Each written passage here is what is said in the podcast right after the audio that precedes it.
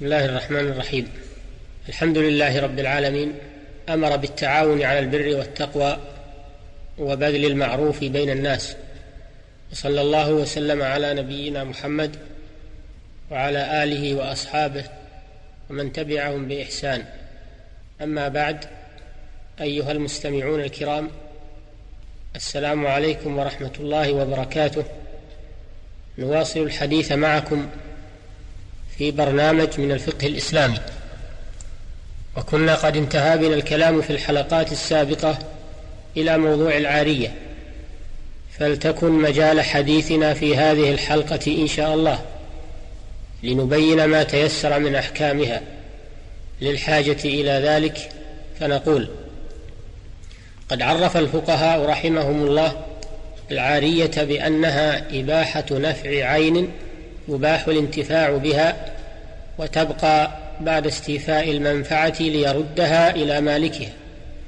فخرج بهذا التعريف ما لا يباح الانتفاع به كآلات له فلا تحل إعارته. وخرج به أيضا ما لا يمكن الانتفاع به إلا مع تلف عينه كالأطعمة والأشربة. والعارية مشروعة بالكتاب والسنة والإجماع.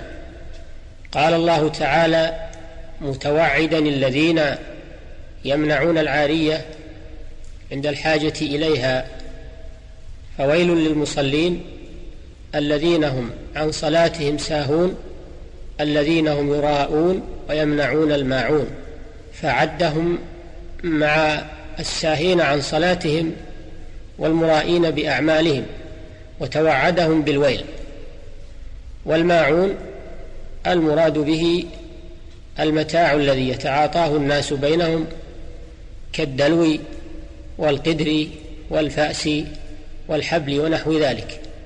فذم سبحانه الذين يمنعونه ممن يحتاج إلى استعارته وتوعدهم مما يدل على تأكد الإعارة وبذلها للمحتاج. وقد استدل بهذه الآية الكريمة من يرى وجوب الإعارة وهو اختيار شيخ الإسلام ابن تيمية رحمه الله إذا كان المالك غنيا. وقد استعار النبي صلى الله عليه وسلم فرسا لأبي طلحة واستعار صلى الله عليه وسلم من صفوان ابن أمية أدراعا وبذل العارية للمحتاج إليها قربة ينال بها المعير ثوابا جزيلا. لأنها تدخل في عموم التعاون على البر والتقوى ويشترط لصحة الإعارة أربعة شروط. أحدها أهلية المعير للتبرع لأن الإعارة نوع من التبرع فلا تصح من صغير ولا مجنون وسفيه. الشرط الثاني أهلية المستعير للتبرع له بأن يصح منه القبول. والشرط الثالث كون نفع العين المعارة مباحا فلا تباح إعارة عبد مسلم لكافر ولا صيد ونحوه لمحرم لقوله تعالى ولا تعاونوا على الإثم والعدوان الشرط الرابع كون العين المعارة مما يمكن الانتفاع به مع بقائه كما سبق. وللمعير استرجاع العارية متى شاء. إلا إذا ترتب على ذلك الإضرار بالمستعير كما لو أذن له بشغله بشيء يتضرر المستعير إذا استرجعت العارية كما لو أعاره سفينة لحمل متاعه فليس له الرجوع ما دامت في البحر. وكما لو أعاره حائطا ليضع عليه أطراف خشبه فليس له الرجوع في الحائط ما دام عليه أطراف الخشب. ويجب على المستعير المحافظة على العارية أشد مما يحافظ على ماله ليردها سليمة إلى صاحبها. لقوله تعالى إن الله يأمركم أن تؤدوا الأمانات إلى أهلها. فدلت الآية على وجوب رد الأمانات ومنها العارية لأنها أمانة بيد المستعير.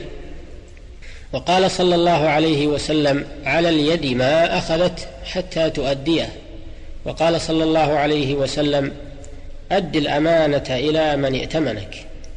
فدلت هذه النصوص على وجوب المحافظة على ما يؤتمن عليه الإنسان وعلى وجوب رده إلى صاحبه سالما. ويدخل في هذا ويدخل في هذا العموم العارية لأن المستعير مؤتمن عليها ومطلوب منه ردها ومطلوب منه ردها وإنما أبيح له الانتفاع بها في حدود ما جرى به العرف.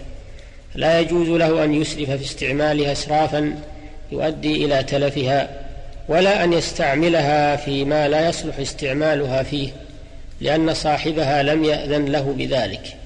وقد قال الله تعالى هل جزاء الإحسان إلا الإحسان فإن استعملها في غير ما استعيرت له فتلفت وجب عليه ضمانها لقوله صلى الله عليه وسلم على اليد ما أخذت حتى تؤديه رواه الخمسة وصححه الحاكم فدل على وجوب رد ما قبضه المرء وهو ملك لغيره ولا يبرأ إلا بمصيره إلى مالكه أو من يقوم مقامه وإن تلفت العارية في انتفاع بها بالمعروف لم يضمنها المستعير لأن المعير قد أذن له في هذا الاستعمال وما ترتب على المأذون فهو غير مضمون. ولا يجوز للمستعير أن يعير العين المعارة لأن من أبيح له شيء لم يجوز له أن يبيحه لغيره ولأن في ذلك تعريضا لها للتلف.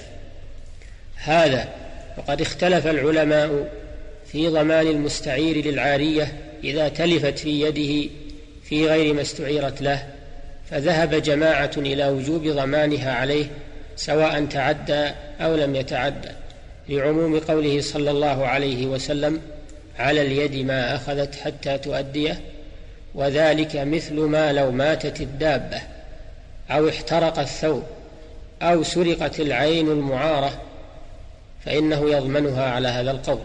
وذهب جماعة آخرون إلى عدم ضمانها إذا لم يتعدى لأنها أمانة لا تضمن إلا بالتعدي فيها ولعل هذا القول هو الراجح لأن المستعير قبضها بإذن مالكها فكانت أمانة عنده كالوديعة على أنه يجب على المستعير المحافظة على العارية والاهتمام بها والمسارعة إلى ردها إلى صاحبها إذا انتهت مهمته منها. وأن لا يتساهل بشأنها أو يعرضها للتلف لأنها أمانة مستحفظ عليها ولأن صاحبها قد أحسن إليه. والله تعالى يقول وهل جزاء الإحسان إلا الإحسان؟